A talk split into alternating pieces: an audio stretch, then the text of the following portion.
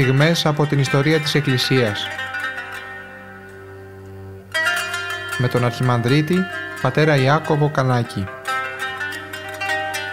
Πρωτοσύγγελο της Ιεράς Μητροπόλεως Γόρτινος και Μεγαλοπόλεως.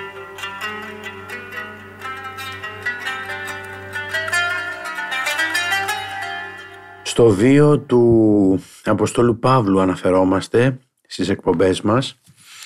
Έχουμε ένα κλασικό κείμενο, σπουδαίο κείμενο για τον Απόστολο Παύλο. Είναι ο Παύλος του Χόλσνερ. Μια μετάφραση, η μετάφρασή του στα ελληνικά έχει γίνει από το μακαριστό Αρχιεπίσκοπο Ιερώνυμο. Είναι έκδοση 14η ε, από τις εκδόσεις Δαμασκός, Αθήνα 1996. Προσπαθούμε να πλησιάσουμε αυτή τη μεγάλη μορφή της Εκκλησίας, τον πρωτοκορυφαίο Απόστολο, στον οποίο οφείλουμε πάρα πολλά και εμείς οι Έλληνες ακόμα περισσότερα, διότι εκείνος ήρθε και ε, σήμερα έχουμε αυτήν την ε, χριστιανική πίστη και μάλιστα σε πολλές ε, χρονικές στιγμές να ανθεί ε, τόσο πολύ στην πατρίδα μας. Είμαστε στα χρόνια της νεότητας και στα χρόνια της ετοιμασίας του. ο Άγιος Απόστολος Παύλος έχει λαμβάνει και ελληνική παιδεία. Να πούμε ότι είναι ένα ανοιχτό πνεύμα. έχει μεγάλη ε, μεγάλο πόθο για τη διάδοση του Ευαγγελίου έχει μια προσωπική αποκάλυψη με την οποία τον κάλεσε ε, ο, ο Θεός σε αυτό το έργο, στο έργο του, της αποστολής διάδοσης του, του Ευαγγελικού Μηνύματος. Και είμαστε στο σημείο επαναλαμβάνω ε, που ακόμα ε, βρίσκεται στα χρόνια της νεότητάς του. Να δούμε σήμερα πώς το προσδιορίζει την, τον τόπο του, την Ταρσό, να δούμε ανθρώπους που τον δίδαξαν, είχε μια σπουδαία μόρφωση. Είμαι Ταρσεύς, ούκας μου πόλεος πολίτης. Αυτό μοιάζει με καθαρός ελληνική υπερηφάνεια για την πόλη του. Η Ταρσός συναγωνιζόταν την Αλεξάνδρεια και την Αθήνα για τα πρωτεία στη μόρφωση. Από εδώ έπαιρναν τους παιδαγωγούς για τους πρίγκιπες της Ρώμης. Μια πόλη με τέτοια έξοχη μόρφωση δεν ήταν δυνατόν να μην έχει επίδραση στη διαμόρφωση της πνευματικής προσωπικότητας αυτού του Αποστόλου. Εδώ κυριαρχούσε ελληνικό πνεύμα, ελληνική γλώσσα, ρωμαϊκός νόμος, ιουδαϊκή αυστηρότητα στις συναγωγές, ελληνιστικός τρόπος ζωής, αθλητισμός, ανατολίτικη μαγεία, μυστηριακές θρησκείες, με τον ακαθόριστο τρόπο της λυτρώσεως. Μερικές δεκάδες χρόνια πρωτύτερο, διοικητής της επαρχίας ήταν ο περίφημος Κικέρονας. Όταν ακόμα ο Παύλος ήταν παιδί, μπορούσε κανείς κάθε μέρα να ειδεί την Ταρσό να ειδεί στην Ταρσό έναν αξιοσέβαστο γέροντα καθηγητή που όταν περνούσε οι άνθρωποι ψιθύριζαν ο ένας τον άλλον. Κοίτα, αυτός είναι ο περίφημος Αθηνόδωρος, ο διδάσκαλος και φίλος του αυτοκράτορά μας, Αυγούστου. Αυτός ο Αθηνόδωρος, γεννημένος από οικογένεια χωρικών στα περίχωρα της Ταρσού, ήταν μαθητής του μεγάλου Ποσειδονίου Ο νεαρός Αύγουστος στην Απολώνια της Υπήρου μαθήτευσε κοντά του και έμεινε πιστός στο δάσκαλό του μέχρι θανάτου. Και αυτός συχνά και θαρετά έλεγε την αλήθεια στον αυτοκράτορα και φίλο του. Το συμβούλευε να έχει σοφροσύνη και καμιά φορά καθώς έλεγαν τον προφύλαξε από ένα σοβαρό οικογενειακό σκάνδαλο. Τα τελευταία 20 χρόνια της ζωής του τα έζησε ο Αθηνόδωρος στην Ταρσό οργάνωσε αυστηρά τη διοίκηση της πόλης και προκάλεσε αληθινό ενθουσιασμό για το σύστημα της εκπαίδευσης. Οι συμπολίτες του του έκαναν ηρώο και κάθε χρόνο εόρταζαν την επέτειο του θανάτου του με ένα επιμνημόσυνο γεύμα στον τάφο του. Τα ηθικά παραγγέλματά του θα τιμούσαν οποιονδήποτε χριστιανό ηθικολόγο. Γνώριζε πως δεν έχεις ακόμα απαλλαγή από τα πάθη σου αν δεν έχεις κατορθώσει να μην παρακαλείς το Θεό για κάτι που δεν θα μπορούσες να τον παρακαλέσεις μπροστά σε όλους. Για κάθε άνθρωπο η συνείδησή του είναι ο Θεός του. Να ζεις με τους ανθρώπους σαν να σε βλέπει ο Θεός και να μιλάς με το Θεό σαν να σε ακούν οι άνθρωποι. Είναι απλώς σύμπτωση ότι η λέξη συνείδηση που ο Αθηνόδωρος την έθετε ως βάση της ηθικής του παρουσιάζεται τόσο συχνά στις επιστολές του Παύλου. Τις ιδέες του Αθηνόδωρου τις γνωρίζουμε μόνο από τον Σενέκα που ήταν μεγάλος θαυμαστής του και που από αυτόν έχει πάρει την εκτίμηση προς τη συνείδηση. Ένα Άγιο Πνεύμα βρίσκεται μέσα μας, παρατηρητής και φρουρός των καλών μας και κακών μας σκέψεων. Όταν κάνεις κάτι τίμιο, μπορεί να το μάθει ο καθένας. Όταν όμως κάνεις κάτι το εσχρό, τι ωφελεί να μην το ξέρει κανείς; Όταν εσύ ο ίδιος το γνωρίζεις. Για να μάθεις τις ειδικές ηθικές διδασκαλίες του Αθηνοδόρου δεν χρειαζόταν ο Παύλος να είχε μελετήσει ανώτερη φιλοσοφία, ανώτερη φιλολογία. Στους δρόμους και στις πλατείες και στις κιερές δεντροστοιχίες κατά μήκος του Κίδνου, στοικοί και κοινικοί, περιοδεύοντες ρήτορες συζητούσαν γύρω από τη φιλοσοφία, την ηθική και τη θρησκεία και ο νεαρός Σαούλ κάπου κάπου, πηγαίνοντας στο σχολείο ή στη συναγωγή, θα είχε σταματήσει λίγο για να ακούσει. Ύστερα όταν έμεινε και πάλι στην Ταρσό, σίγουρα θα είχε κάμει και συζητήσεις μαζί τους. Έτσι, ήταν δυνατόν να είχε μάθει ο Παύλος από αυτούς τους κοινικούς ρήτορες καμιά πεταχτή φράση ή κανένα ρητορικό σχήμα. Σοβαρή έρευνα για το ύφος του Αποστολού Παύλου οδηγεί στο συμπέρασμα ότι κατέχει την ανώτερη και κατώτερη ομιλούμενη ελληνική του, του περιβάλλοντος του αλλά δεν είναι δεσμευμένος από καμιά σχολή. Μόλι την προσέγγιση του στο ύφος των Εβδομήκοντα από την ομιλούμενη των ελληνιστικών και των μορφωμένων ακόμα που τον περιβάλλουν, παραλαμβάνει με αφέλεια ό,τι τον εξυπηρετεί για να εκφράσει με σαφήνεια τις ιδέες που αναστάτωσαν τον κόσμο. Η Ταρσός, από μία άποψη, ήταν μια συντηρητική σοβαρή πόλη, ηθικό συγκρατημένη και αυστηρή. Στις ακόλαστες ιονικές πόλεις, οι γυναίκες περιφέρονται μισόγυμνες στους δρόμους με σαγηνευτικά βλέμματα. Στην Ταρσό εμφανίζονται στο δρόμο μόνο με καλύπτρα. Το έθιμο να καλύπτεται η παντρεμένη γυναίκα το είχαν πάρει από τους Πέρσες που έδιναν τον τόνο στον τρόπο της ζωής.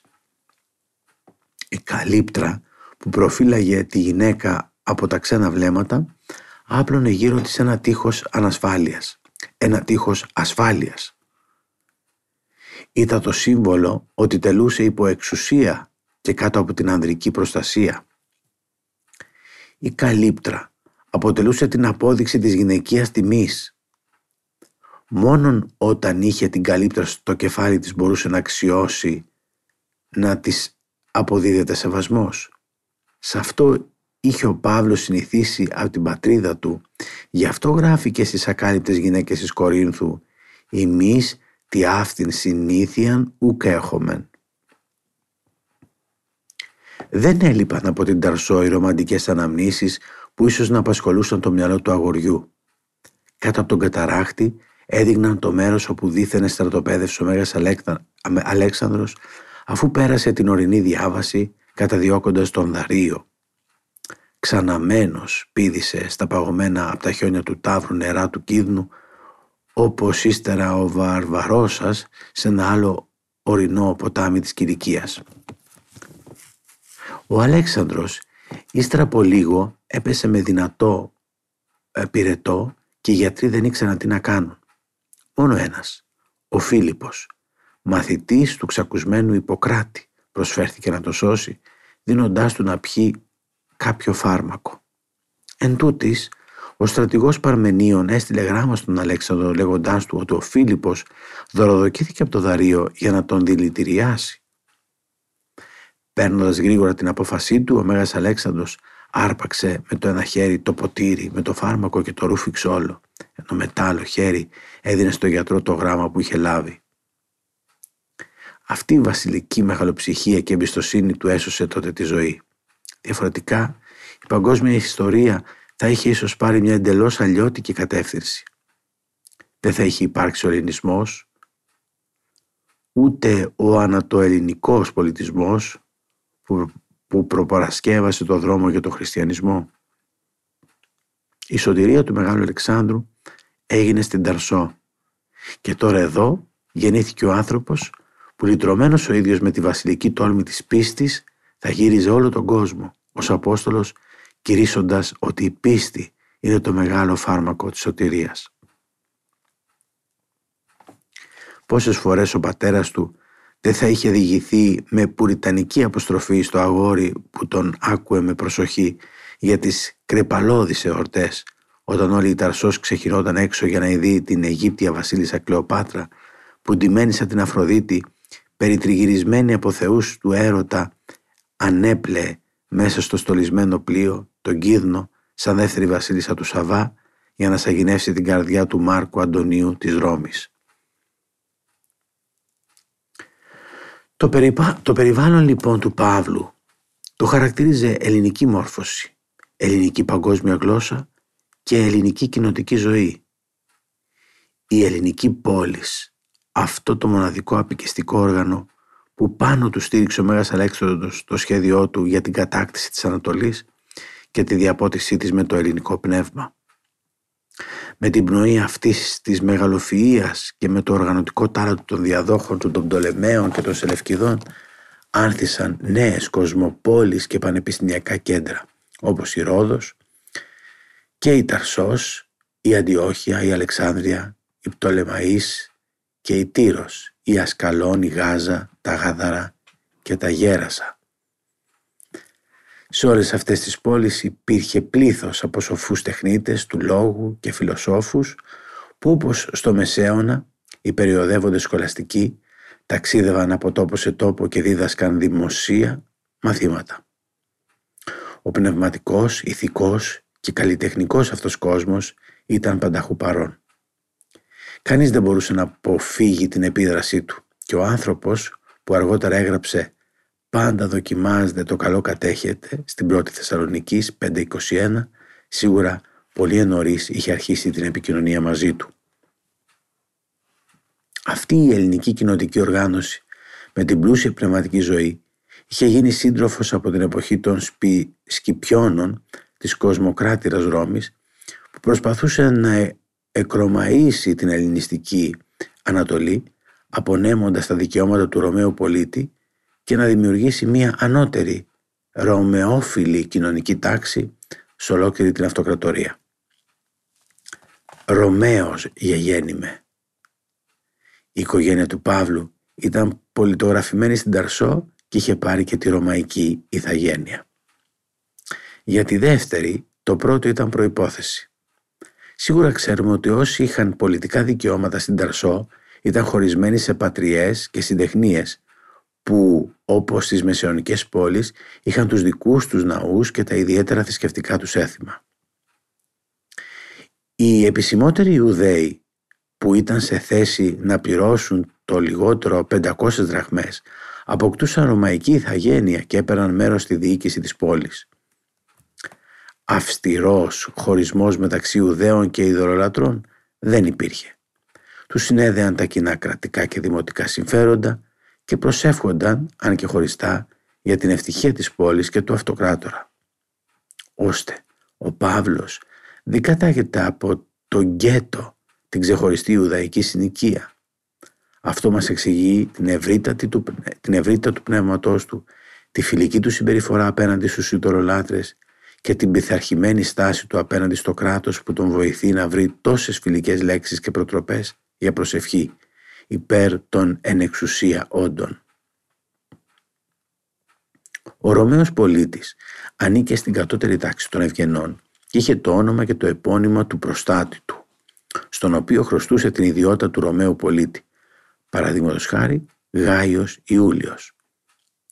Το ότι ο Λουκάς δεν αναφέρει τα επώνυμα του Παύλου αποτελεί απόδειξη της ιστορικής αξιοπιστίας του, γιατί στις ελληνικές πόλεις τους Ρωμαίους πολίτες ποτέ δεν τους έγραφαν με τα επώνυμά τους. Ο Παύλος για τους συμπατριώτες του ήταν μόνο ο Παύλος. Στην οικογένειά του όμως μέσα, όπως κάθε Εβραίος, είχε το ιερό εβραϊκό όνομα. Τον έλεγαν Σαούλ, δηλαδή ο εξετηθής. Οι ελληνικές πόλεις ξεχώριζαν από τις ρωμαϊκές από το ότι άφηναν ευρύτερο πεδίο για την εξέλιξη της ελευθέρας προσωπικότητας με το ξάνοιγμά τους προς τον κόσμο και με τη μεγαλύτερη ευκολία στο να δέχονται την επίδραση ξένων πολιτισμών. Εδώ ο Παύλος μπορούσε να ευρύνει το πνεύμα του, το βλέμμα του. Είδε ότι το κάθε τι της ειδωλολατρίας δεν ήταν δείγμα καταπτώσεως. Σε αυτό τον ελεύθερο αέρα έπρεπε να ανατραφεί ο μελλοντικός κήρυκας της χριστιανικής ελευθερίας που την πνοή της αισθάνεται κάθε αναγνώστης των επιστολών του Παύλου τη ελευθερία ή Χριστός ημάς ελευθέρωσε προς Γαλάτας 5,1. Εδώ πήρε ο Παύλος το χαρακτηριστικό εκείνο της υπάρξεώς του που τον πρόοριζε να γίνει ο κήρυκας μιας θρησκείας που στέκεται πάνω από όλες τις φυλές και τις τάξεις. Όλα αυτά όμως για την ώρα έμεναν κρυμμένα μέσα του. Έπρεπε να έρθει κάποιος άλλος, κάποιος μεγαλύτερος, μια καινούρια, υψηλότερη γέννηση, για να τον πάρει από τα μητρικά σπλάγνα της συναγωγής με την εβραϊκή εθνική, με την εβραϊκή της εθνική στενότητα καρδιάς. Οπωσδήποτε ήταν εξαιρετικά καλά προπαρασκευασμένος για το έργο ολόκληρης της ζωής του να καταρρύψει το τείχος που στεκόταν ανάμεσα στους Ιουδαίους και τους εθνικούς. Τις Ιουδαίης εγενόμενο ως Ιουδαίος. Στους Έλληνες φέρθηκα σαν Έλληνας. Τη σπάση γέωνα τα πάντα. Α προς Κορινθίους, 1 προς Κορινθίους 9,20 και εξής. Ξεχωρίσαμε μερικά από τα κυριότερα χαρακτηριστικά του ελληνικού πολιτισμού της Ταρσού για να κάνουμε πιο σαφή την ελληνιστική χρειά στη μορφωτική εξέλιξη του Αποστολού Παύλου. Ό,τι έδωσε ο Θεός στον άνθρωπο ως φυσικό χάρισμα, ό,τι πρόσθεσε το περιβάλλον και η μόρφωση, μπορεί η Θεία Χάρις και η πνοή του Αγίου Πνεύματος να το αποκαθάρει και να το χρησιμοποιήσει ως στοιχείο για έναν ανώτερο πνευματικό κόσμο. Δεν χρειάζεται να δεχτούμε ότι ο Παύλος πήρε κάτι από τον ελληνισμό συνειδητά. Ένα τόσο έξιμο και πολύπλευρα πρικισμένο πνεύμα στην νεότητά του παρέλαβε μέσα του και αφομοίωσε πολλά που αργότερα δεν μπορούσε να τα ξεχωρίσει.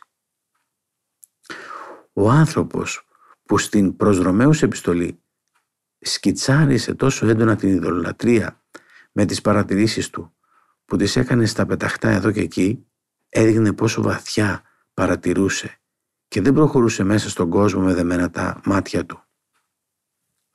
Εμπρός στο θαυμάσιο έργο αυτής της αληθινά μεγάλης ζωής του το μόνο που μπορούμε να κάνουμε είναι να σταθούμε και να θαυμάσουμε πώς φύσης και θεία χάρις συμπλέκονται η μια με την άλλη και υφαίνουν μια από τις πιο αξιοσπούδασες ανθρώπινες σταδιοδρομίες.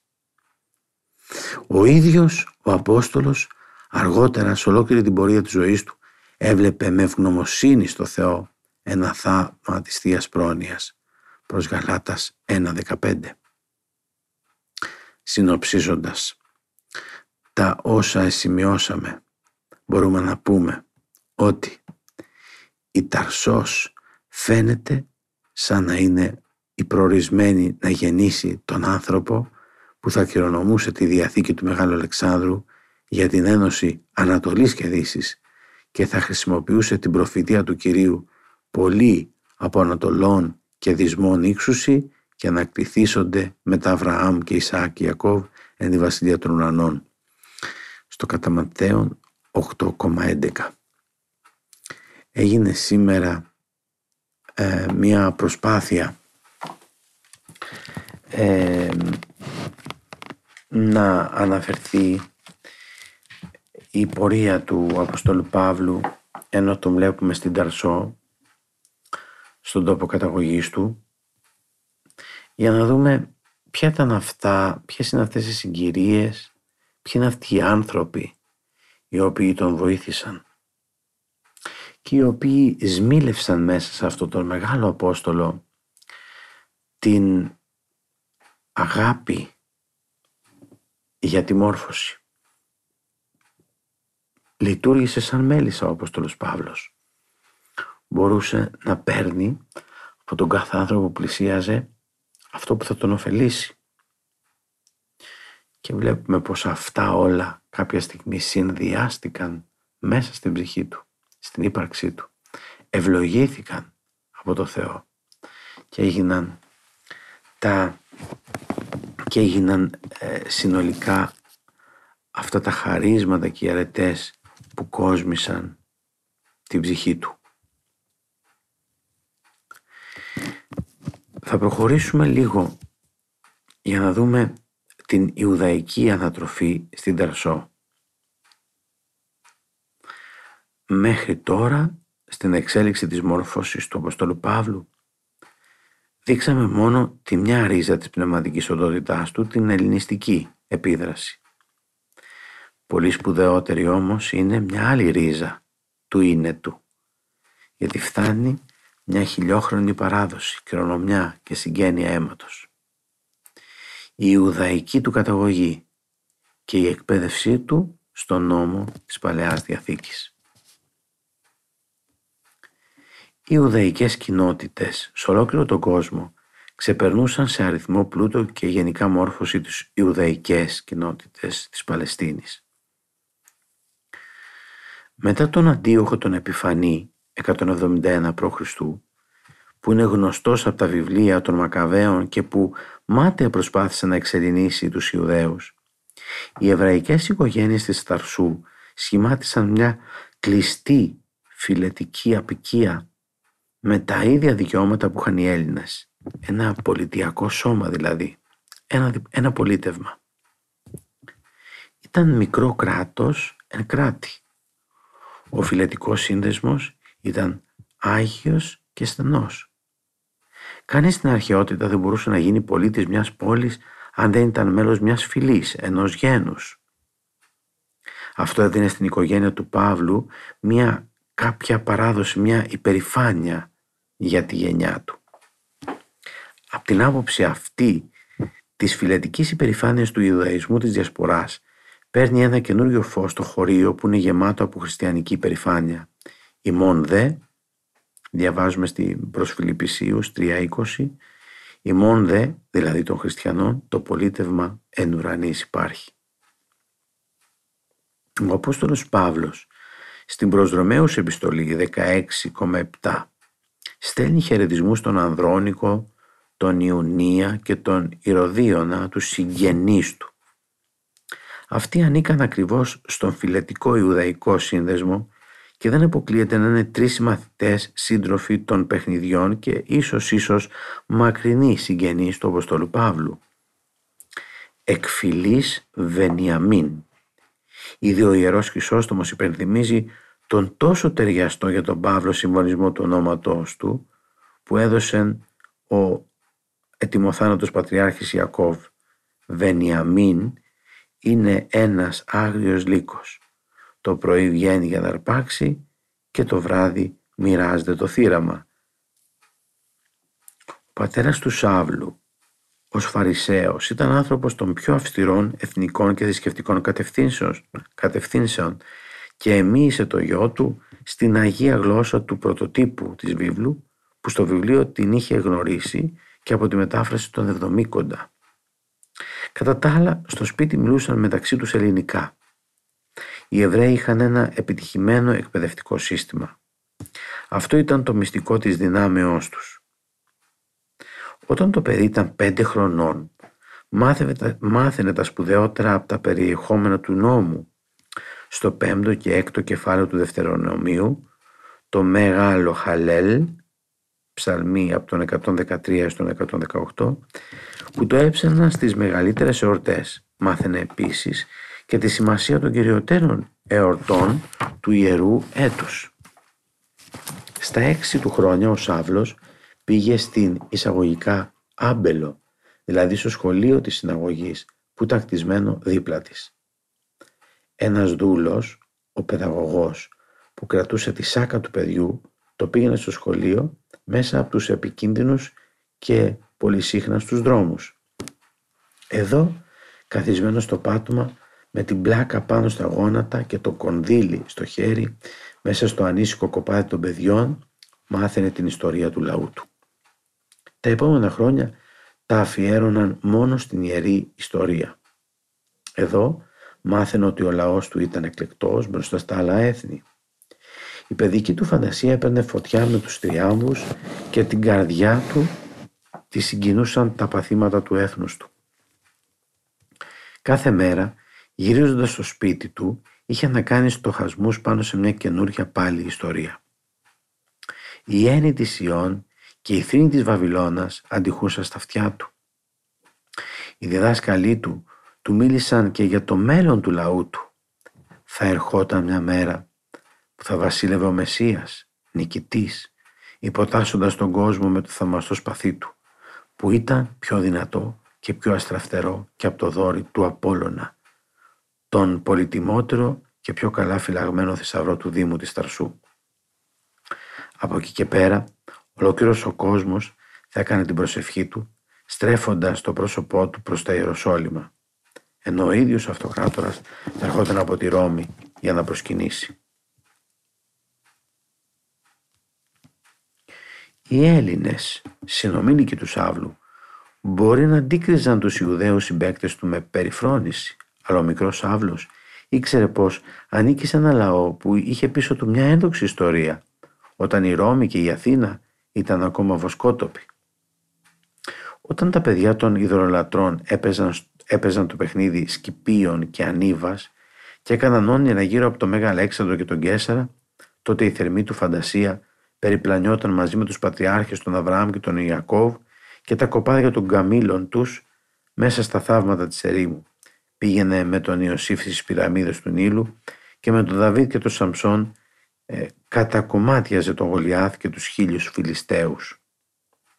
Και όταν οι άλλοι έγραφαν στο σχολείο έκθεση για τις άπρεπες περιπέτειες του Δία και θρυνούσαν για τη θλίψη της Διδούς, ο Σάβλος έτρεμε από σεβασμό μπροστά στον παντοδύναμο Γιαχβέ, Ιεχωβά του λαού του, που το όνομά του ήταν Άγιο και απαγορευόταν και να το αναφέρεις και να το προφέρεις.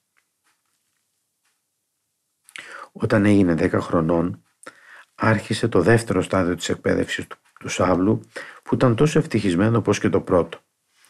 Από την ηλικία αυτή το Ευρωόπουλο μάθαινε τον προφητικό νόμο όπως τον έλεγαν. Κάθε μέρα που δίδασκαν, του δίδασκαν και ολόκληρη αρμαθιά από καινούργιες αμαρτίες. Οι Ραβίνοι είχαν υψώσει γύρω από τον νόμο του Θεού ένα πελώριο τείχος από προφορικές εντολές, διατάξεις, καθαρμούς, λεπτολόγες διακρίσεις, λέγοντας ότι είναι εξίσου υποχρεωτικές όπως και οι δέκα εντολές. Για μια τόση λεπτή και φυσικά ευαίσθητη παιδική καρδιά όπως του Σάβλου που ζούσε μέσα σε ένα ολότερα διαφορετικό λαμπρό και πολιτισμένο κόσμο αυτό θα έπρεπε να προκαλούσε επικίνδυνα συναισθήματα αντίθεσης. Για αυτή την εποχή που του άρπαξε τον παιδικό του παράδεισο ο Παύλος αργότερα όταν πια είχε γίνει άνδρας έγραψε στην προς Ρωμαίους επιστολή 7,9-11 το συγκλονιστικότερο τυπικό βίωμα του ανθρώπου που δεν είχε ακόμα λυτρωθεί. Εγώ δε έζων χωρίς νόμο ποτέ στον καιρό της παιδικής αθαότητος ελθούσεις δε της εντολής η αμαρτία ανέζησεν. Εγώ δε απέθανον και ευρέθημη η εντολή εις ζωήν αυτή εις θάνατον. Η γαραμαρτία αφορμήν λαβούσα δια της εντολής εξυπάτησέ με.